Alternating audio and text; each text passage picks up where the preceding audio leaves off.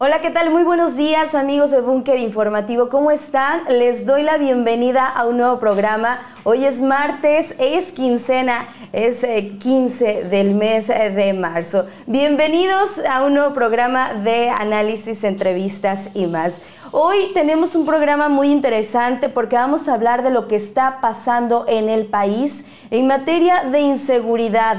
Vemos eh, hechos violentos eh, que han ocurrido en los últimos días, en las últimas horas incluso, en diferentes puntos del país y nos preguntamos qué es lo que está pasando, en qué pues está fallando la estrategia.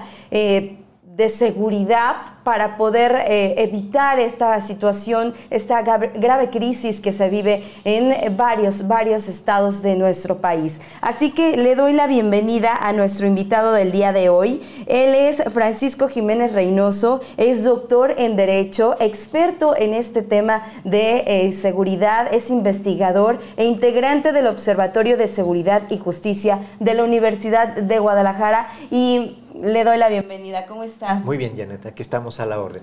Muchas gracias. Pues la verdad es que es preocupante la situación, lo que está pasando en el, país y cuéntenos un poquito de, toda esta pues, crisis que se vive a lo largo y ancho de nuestro país.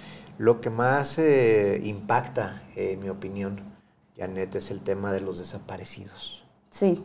Eh, eso es lo más fuerte, porque de alguna manera platico con algunos presidentes de colectivos, con padres y madres de familia que tienen a un hijo desaparecido y en el tema de inseguridad eh, es lo que más me, preocupa por la forma en que se desgastan las familias, en la forma en que se destruyen, el sufrimiento que tienen, la incertidumbre de no saber en dónde están sus seres queridos, principalmente eh, sus hijos en un momento dado.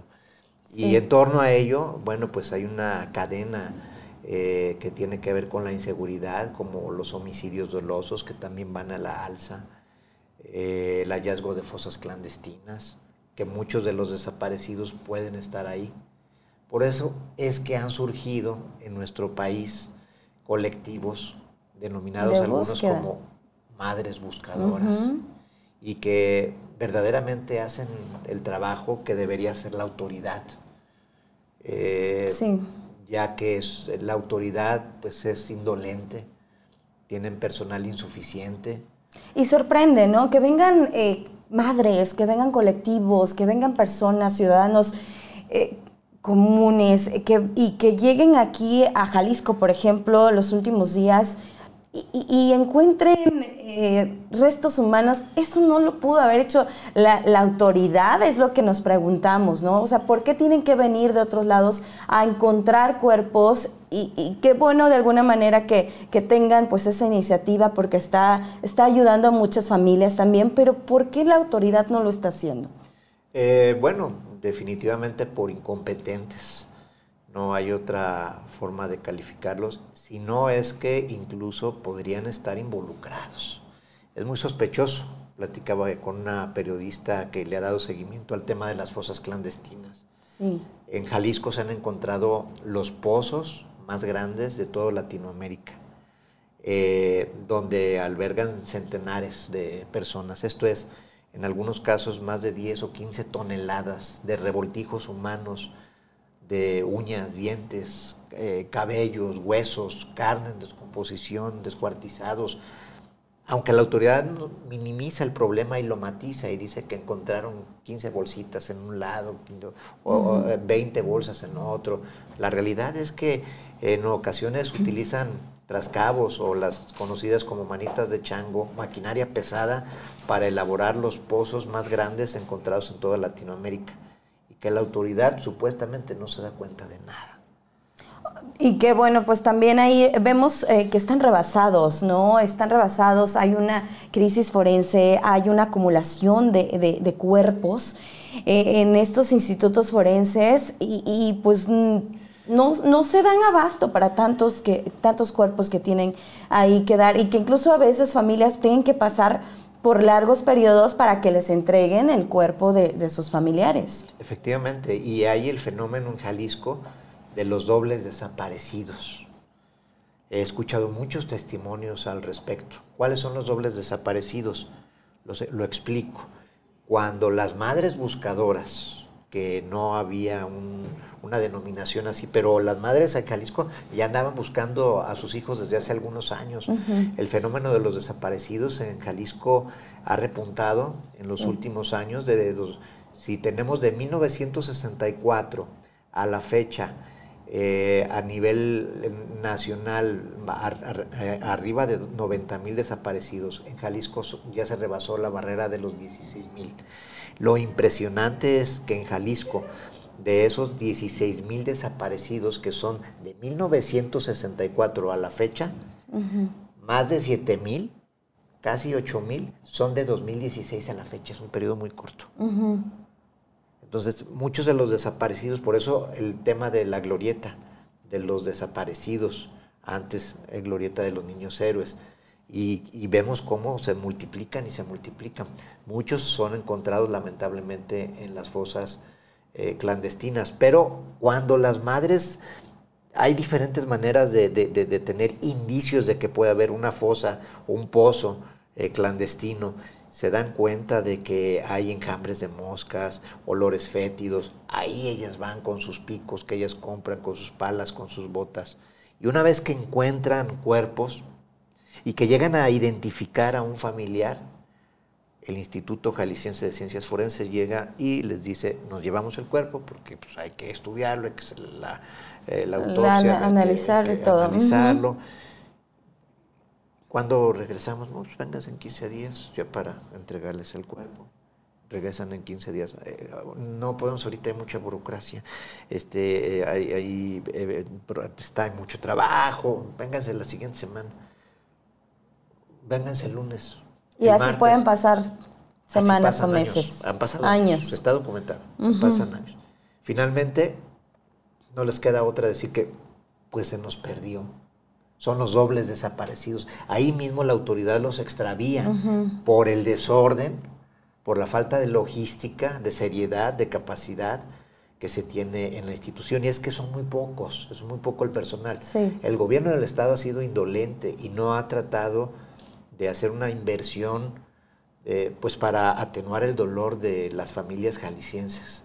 Entonces yo creo que eh, es un punto muy importante en el que debe de darse un trato digno a los familiares que han sufrido uno de los acontecimientos más tristes, como es la pérdida, dolorosos al extremo.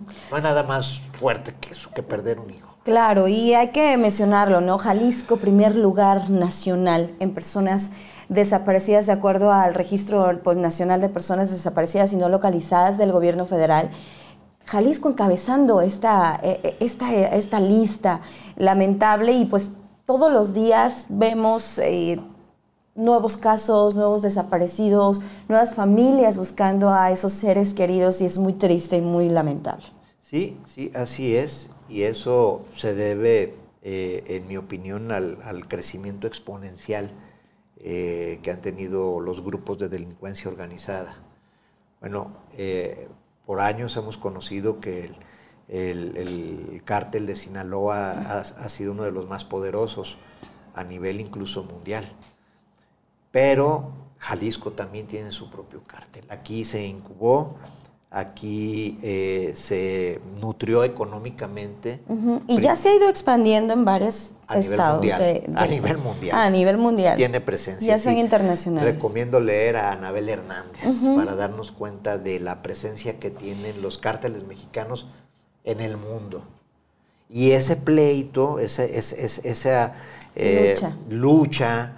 entre estos, principalmente estos dos gigantes, pues son las que, las que tienen como consecuencia un país sumido en la violencia y que la autoridad se muestra rebasada, de rodillas y con miedo. La misma autoridad, la que nos debe garantizar seguridad, se encuentra con miedo, y con justa razón.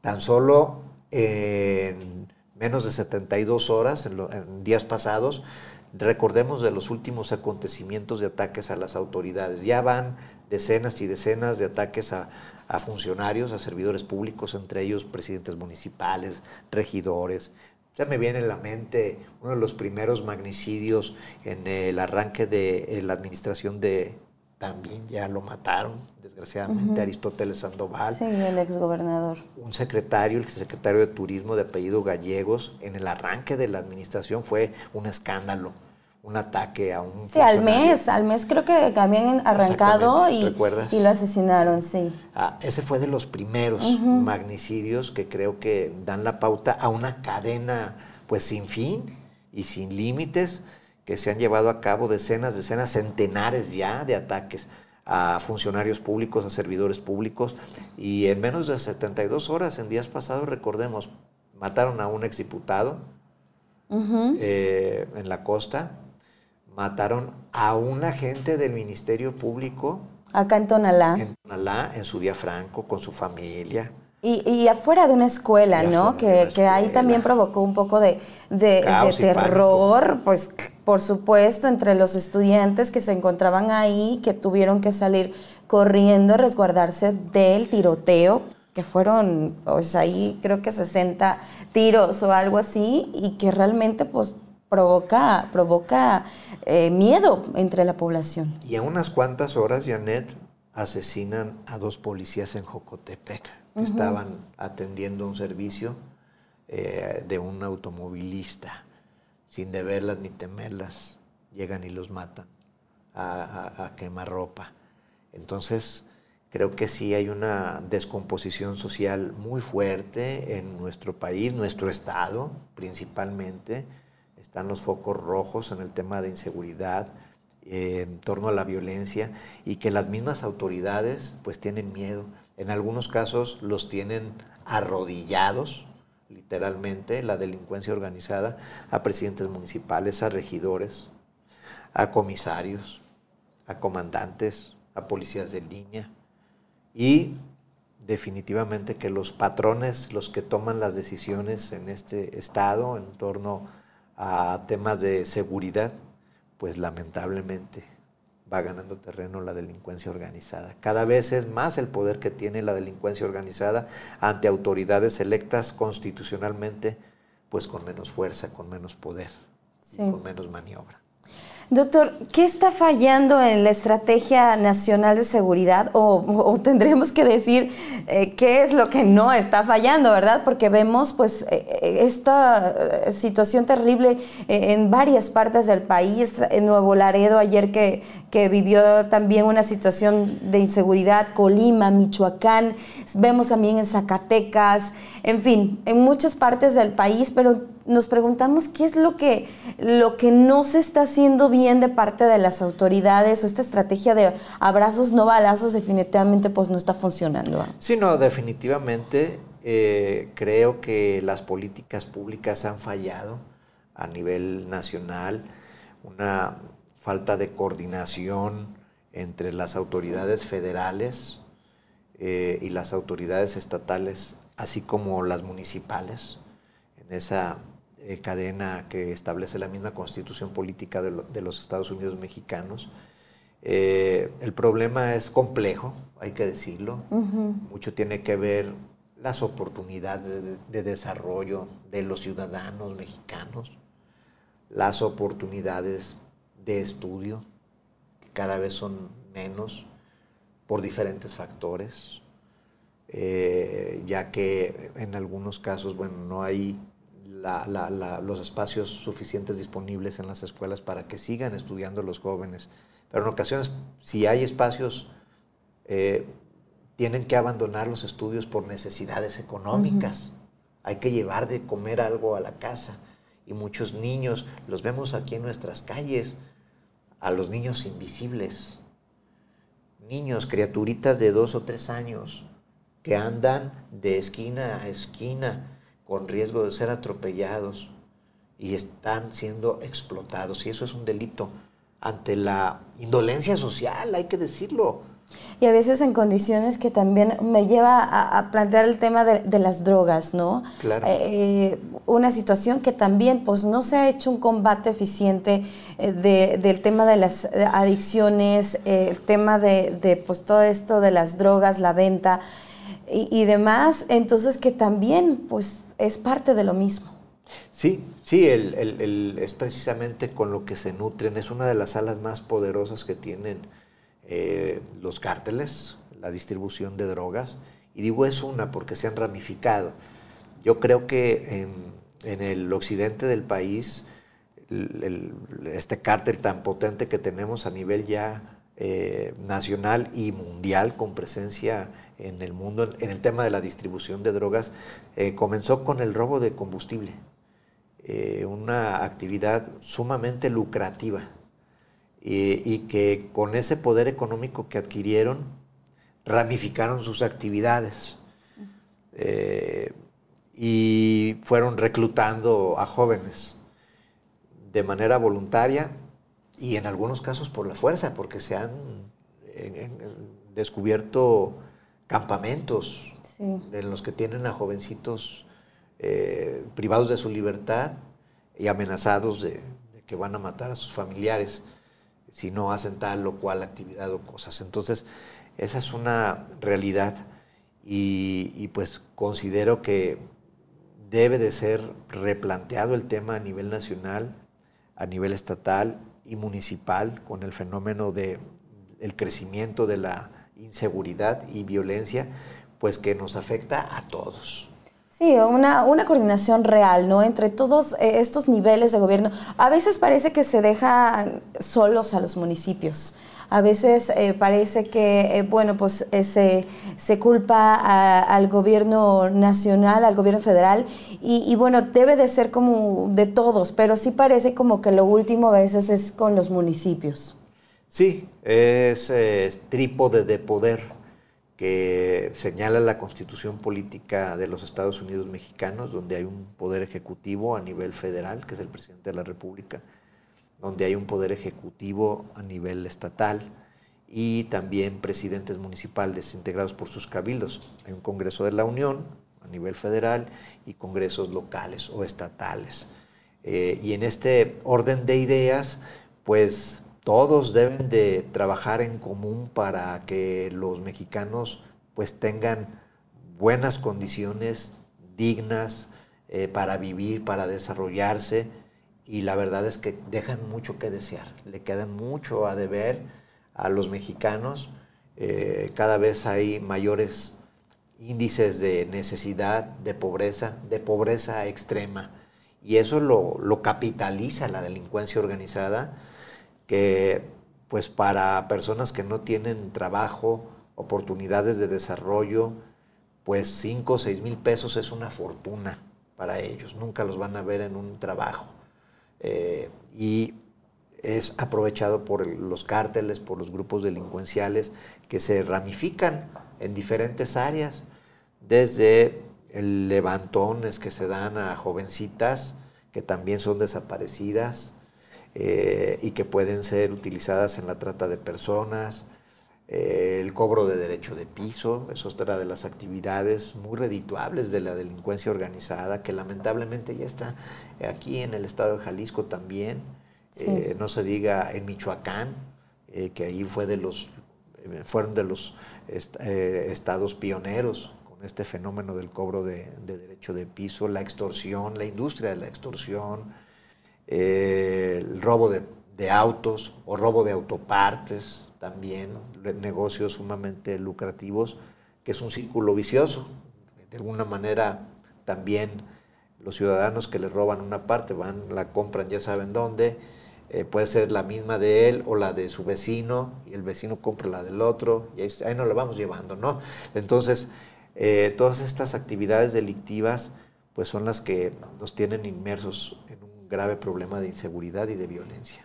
Y que ah, pues afectan a los ciudadanos a pie, nos afectan a todos de alguna manera, entonces pues bueno, ojalá que, pronto eh, pueda, pueda haber algo realmente que pueda disminuir todos estos delitos. Y finalmente, doctor, preguntarle, eh, ¿debemos tener eh, miedo los ciudadanos?